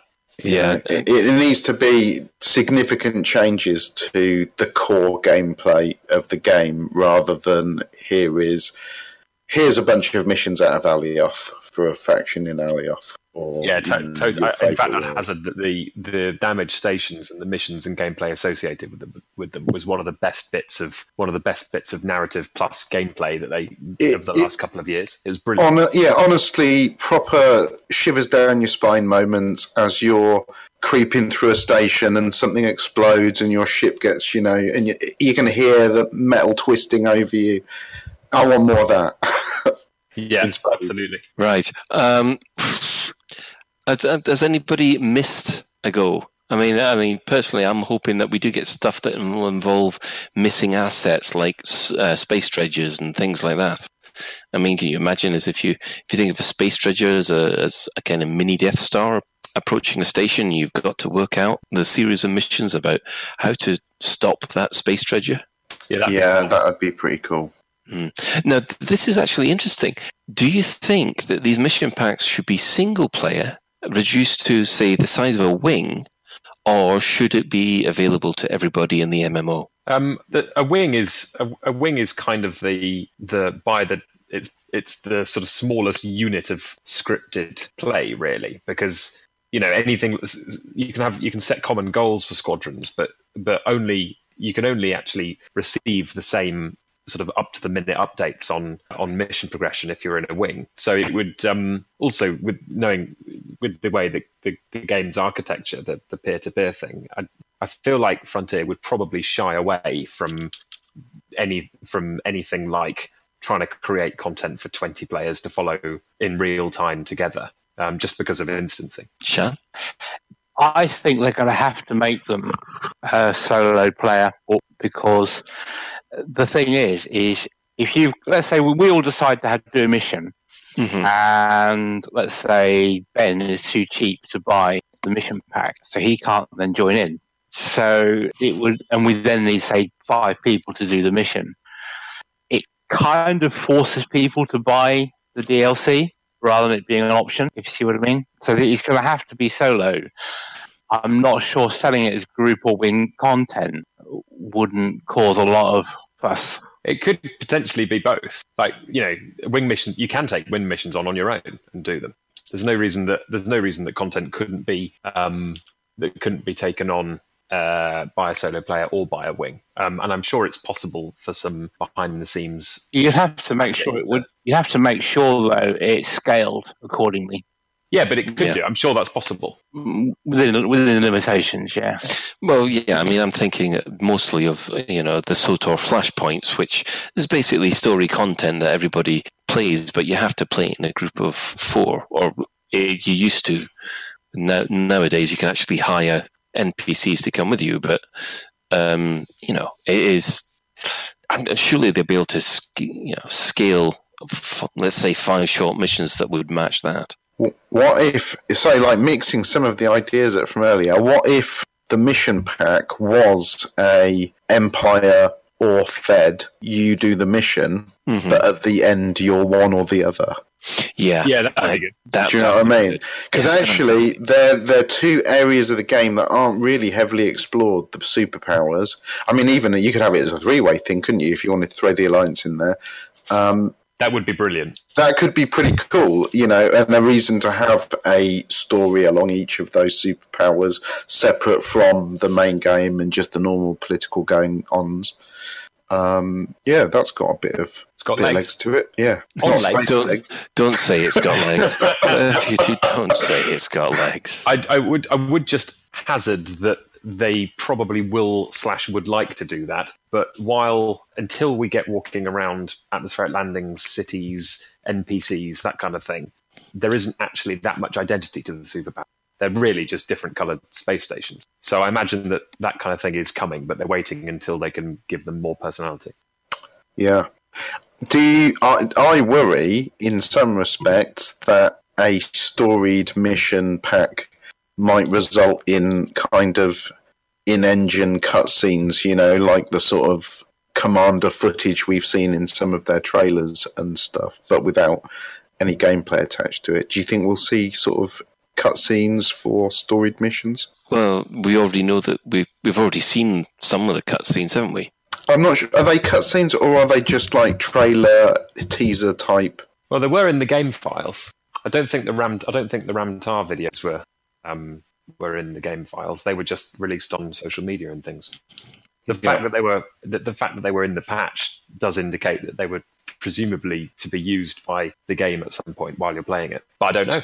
Well, What about the idea of introducing a new kind of presumably NPC, but maybe not, uh, communicator, which basically gives you a nice little hollow projector, say, of their avatar, which could then be speaking to you. And obviously, if um, if you're in communication with a, a human, then you maybe see the human's avatar sort of hollowed out. Ho- holograms being beamed onto my bridge. That sounds awesome.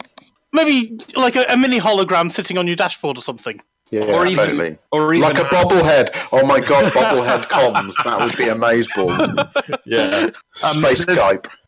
We've, we've got um, we've got mugshots from Holo-Me. Why not have Yeah. um, why not have animated head and shoulders? Oh, oh, taking to- yeah, totally. That I'm all for. That would be amazing. But I prefer it almost like you know, take it above what we had in Frontier, where it was badly animated or badly badly uh, procedurally generated pictures, to the Yeah. Holo-Mes, which are really really scary, and have it somewhere that makes sense in your cockpit. But I'm not quite sure whether I'd want it over to the side or, or in front of me. Well, the cockpit, uh, the comms panel would make sense because you know you, you, you're used to yeah, I glancing suppose it at could it take anyway. up. And, yeah, and if, if, if it took up that room there, that could work. and it if their could go where your like target would be on the left of your scanner, because presumably in the middle of a comms Yeah. call, you're not caring what your your targeting is saying. Okay, well, final question is uh, Do you think these mission packs would be connected with either the power play characters or the engineer characters? would make a lot of sense. And you know, do we not still have the idea of the tier one, tier two, tier three NPCs, even though nothing happens to them? there is um, uh, we have not heard from Frontier that they've shelved the idea of a power play overhaul, and the fact that power play is built into the structure of squadrons indicates that they that they have that they don't intend to jettison power play anytime soon. So, assuming that they're going to continue to build power play into things, I imagine that the mission packs will probably be surprised if they didn't either use the use that law infrastructure or refer to them in some way. I think my ideal power play related mission pack would be if you had different missions for each power that you push to. So, so instead of buying an Aisling Duval mission pack and then a Patreus mission pack and then a Winters you know, mission pack, you could you brought one and then you you maybe would do missions depending on which power. So I don't know you you get one set of missions that would be one way if you were on uh, Aisling Duval's side, and a different set of missions, but with opposing objectives if you're on, I don't know, Patreus' side. Yeah. So you, you know, like in, remember in Command and Conquer and things like that, where you got, you sometimes fought the same mission, but from a different point of view. Yes. Sort of. Yeah, yeah, that'd be brilliant. Well, we're going to bring this uh, quickly to a close because, uh, well, we're, we're beginning to run a little late. Um, what we're going to do, what I'm going to quickly do is um, go through some of the stuff in the community corner that has been happening in the last week or so. Um, well, first of all, um, Elite Dangerous Reddit has now hit 150,000 subscribers and has a competition. Um, what we'll do is we'll put uh, a link in the show notes for that, and it's got a picture of a new snoo. So um, I'm not quite so sure who uh, it was. Stuart GT. I'm not quite so sure who does the uh, the admin for the for that. And good luck to them when you see some of the conversations. Um, Sagittarius Eye issue 18. Commander Sovereign has been released. Yes, yes, Commander Sovereign has been released. I was I was let out of my cage, clutching handfuls of, of issue eighteen of Sagittarius Eye on on Thursday last week, I think. Um, it's brilliant, Commanders. Go and read it. We're pretty much the sister publication of um, Lave Radio now, um, given that we've managed to recruit nearly the entire staff of this station. So go and read it. It's got lots of really, really nice, interesting articles. Our cover piece is a guide to the new mining tools. We also discuss um, the lore behind trumbles. Um, we did lots and lots of research into a little known facet and Easter egg elite history. There's, uh, I wrote a, um, a piece on botting, um, and I did some um, linguistic acrobatics to try and talk about something that is definitely a meta issue in universe terms and uh, and we have um, generally our usual standard of lovely art and design and all that sort of thing. So if you haven't read it, uh, hop to our website and pick it up at. I, I object, sir. Don't read it. Listen to it. Just yes, about true. to jump yes. in there, Ben, with that. But yes, go ahead. Go on, Ben. Uh, and as well as doing the absolutely gorgeous and uh, really, really beautiful, or you know, Dead Tree edition, except it's Dead, Dead Electron edition, there is a fully voice acted podcast that is now available as well, which is being worked on by quite a few commanders who you'll know, who you'll have heard of. Um, including myself, Wotherspoon. Lots. You, you've done some voices. I've done some um, voices. But the, the, the voice actors are. We are lucky enough to have some uh, professional and semi-professional voice actors on the on the squad, and the the quality is fantastic. Really, really good. We've also started adding uh, background sound effects. Uh, we've overhauled the music, so we've got a fantastic new composer who's who's done a, com- a complete suite of new music for us, bespoke. It's it's Are the background sound effects in is- issue 18 or are they in 2? I think they're in one actually. I think Are they in one- one? Put them in one, yeah. Right. Yeah. Oh, yeah. So there's spoilers for you. Wotherspoon's currently editing issue 1, which I don't think is out yet. It's uh, it's up to you to schedule that. It's ready to Okay. go. It's signed okay, if we're if we're if we're good to go, then I'll probably slide it in sometime this week. If you're happy for it to go out. There you go, folks. Ben is going to slide it in sometime this week. And moving on from Captain Innuendo, um, the Anti-Xeno Initiative. Now they've got their their their plate pretty much full at the moment. Uh, as I mentioned earlier, the Thargoids have now upped the stakes, uh, and we are looking at five systems that are in incursion and five systems which have infestation. Um, the I'll point out that the incursion systems are basically that's the one where you'll find the anti-xeno combat zones and the stations on fire and the medical frigates. And i do believe that the medical frigates also give out thargoid related missions. So uh, if you and they do pay out quite well if you just decide to kill scouts. Um, the defenders are stretched to the limit as they were only able to defend one system out of six last week, which is why we are looking at uh, so many stations on fire. Uh, on the other side of things, Operation IDA has finally finished completing one of their most difficult st- uh, repair jobs of Cleaver Prospect. Um, they've now targeted the Noob Hammer station of um, Cavallari in the Electra system for the second time. So watch out for the Noob Hammers on that one. They someone's worked it out. Those hammers hit at 300 meters per second and do damage and destroy Cobra anything less than an asp quite quickly. Um, we've actually had some news from uh, Spider-Man Games about the battle cards. Um, it does seem that although nothing has happened as far as the opposing party is concerned, there has been good news uh, from Kickstarter, as there's been some movement on that front. Um, they're apparently now looking seriously at this issue now because um, there hasn't been a response from this opposing party, and Frontier solicitors um, are, are getting involved quite heavily in this now. So they're um, John and Oliver have, have put out a hopeful post saying, "Good news, hopefully soon." Brackets TM. Fingers crossed. Um, and finally, we have some escape velocity news. Uh, those of you who has been on uh, Chris Jarvis's Patreon will notice will know that there has been a latest remastered episode of, of Escape Velocity Season One uh, that has been released, and the rest will be coming soon. Uh, now, before I go through with the shout outs, has anybody got any final business? Congratulations to Ed Lewis. Well, uh, what's happened to, to Ed Lewis? So Ed has announced, as he usually seems to do actually on Tuesday nights. You know, the Frontier always seem to announce things on Tuesdays just as we're going live. That Oh. he is the communi- European community lead for Bethesda. Oh, so we'll see him in Skyrim, the next version of uh, the next. Uh, Well, more pointedly, we'll see him putting out fires. For Fires for Fallout 76.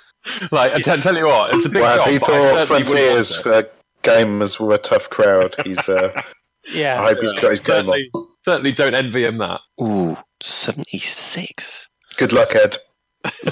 Yeah, definitely. good luck, Congratulations, Ed. Ed, but good luck. So, um, as as we pointed out last week, LaveCon 2019 is on between the 4th and 7th of July. We don't know when Karen is going to release the next set of tickets, but uh, hopefully we'll we'll let you know this time. Probably it'll be half an hour before our show starts, and then it'll be all over by the time the show we get round to it. Our sister station, of course, Hutton Orbital, broadcasts on Thursdays at half past eight on a Thursday evening. Uh, go to tvforthemug.com or laveradioforthemug.com if you just want the audio. Um, of course, there's the CQC Discord for the uh, the commanders that like discerning bit of CQC, and you'll find that at https discord me slash um, elite dangerous CQC. So um, coming up after this, we have the fantastic Galnet news by Commander Witherspoon. Uh, so that's it for another episode of Lave Radio. If you'd like to get in touch with the show, then you can email info at laveradio.com, facebook.com slash laveradio, and at laveradio on Twitter. You can join the Discord chat channel by going to discord.io slash laveradio, or you can join the TeamSpeak server where commanders like to come out and chat at teamspeak.laveradio.com. Lave Radio is recorded live on a Tuesday evening at half past 8 GMT and streamed out at laveradio.com slash live. So, thanks to Commander uh, Edelweiss, thanks to Commander Shan, thanks to Commander Kurgle, thanks to Commander Sovereign, uh, also thanks to um, uh, Cranko Ventis. You can tell I'm getting tired. And uh, thanks, of course, to Cal, who's doing all the tech. So until next time, fly safe. And if you can't do that, fly dangerous.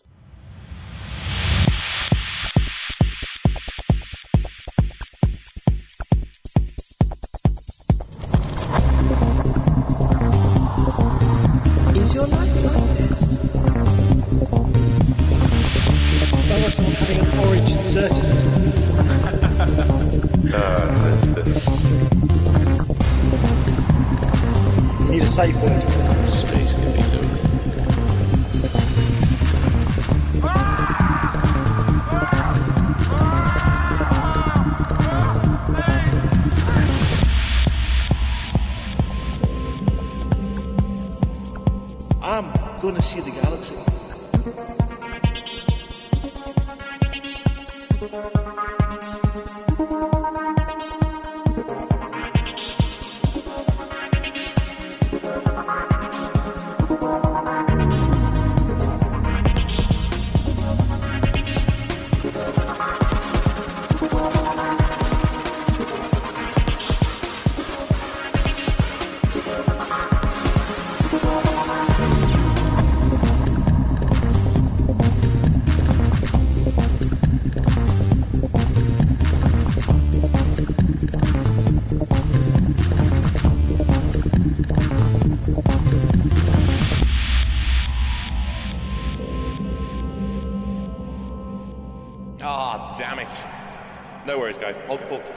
I'll be right back.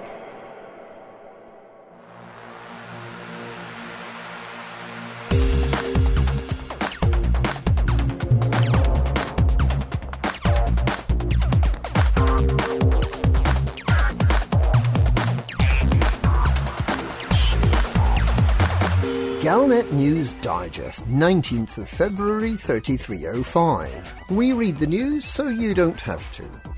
In this week's news, Lucifer device declared missing. Missing heiress confirmed missing. Desert bus in space. Threading the clockwork needle. Lucifer device declared missing.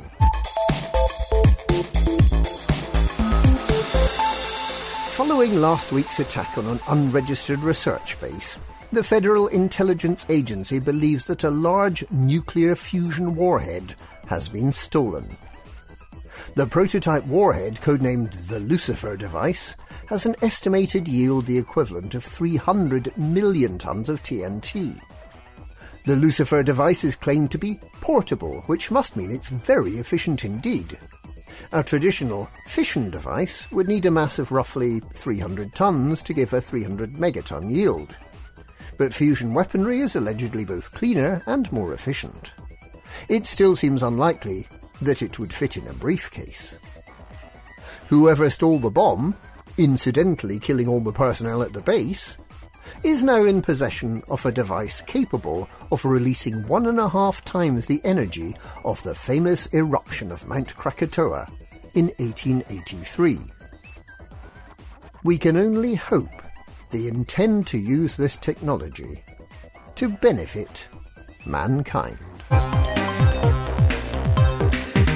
Missing heiress confirmed missing.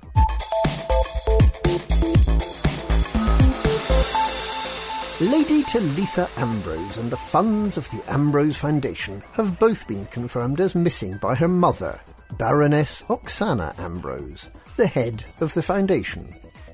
The Wallglass Investigations Agency has been hired by the bankrupt foundation to find the missing Lady Talitha. Baroness Ambrose believes that her daughter must have been kidnapped and forced to surrender her inheritance by a gang of vicious criminals. However, based on previous celebrity behaviour, the Baroness would be well advised to check the guest list at Skyglow Havens on the Ria Archipelago. Just on the off chance that Lady Talitha might be investing her inheritance on health treatments. Desert Bus in Space.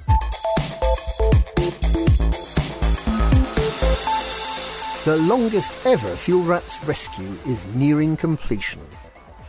Commander Diluvian Ray's cruise has been stranded since the 25th of November 3304, 43 days of supercruise and 141.3 light years from the jumping point of the furthest system from Sol. Like the Antarctic explorer Robert Falcon Scott, Commander Diluvian's attempt to be the furthest person from Sol has already been surpassed. And like Scott, his expedition has turned into a fight for survival, when he found he had insufficient fuel either to return to the star or to jump out of the system. Unlike Scott, Commander Diluvian could call on the fuel rats. The fuel rats received the call on the 3rd of January, and after several days of planning set off on the 8th of January.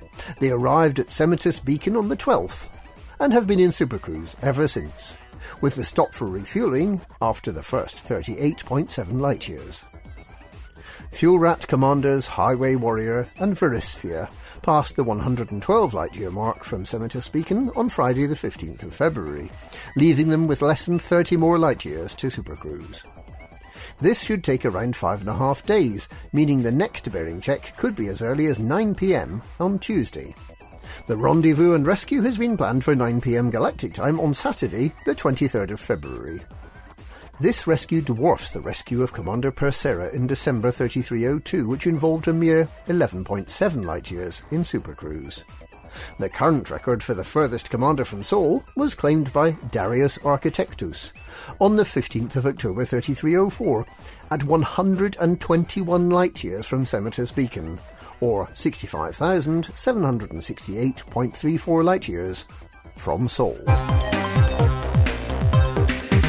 Threading the Clockwork Needle. The latest extreme sport for Distant Worlds 2 pilots is ring racing. This involves passing between the clockwork rings, two very close planets and their respective rings, in supercruise at roughly the speed of light. The whole thing takes only a few seconds, but the angle of the rings leaves little scope for error. Any commander wishing to try is encouraged to form an orderly queue in the Baia Ain QA-J C11-144 system. Planet 4. And that's this week's Galnet News. Galnet News, we read the news so you don't have to.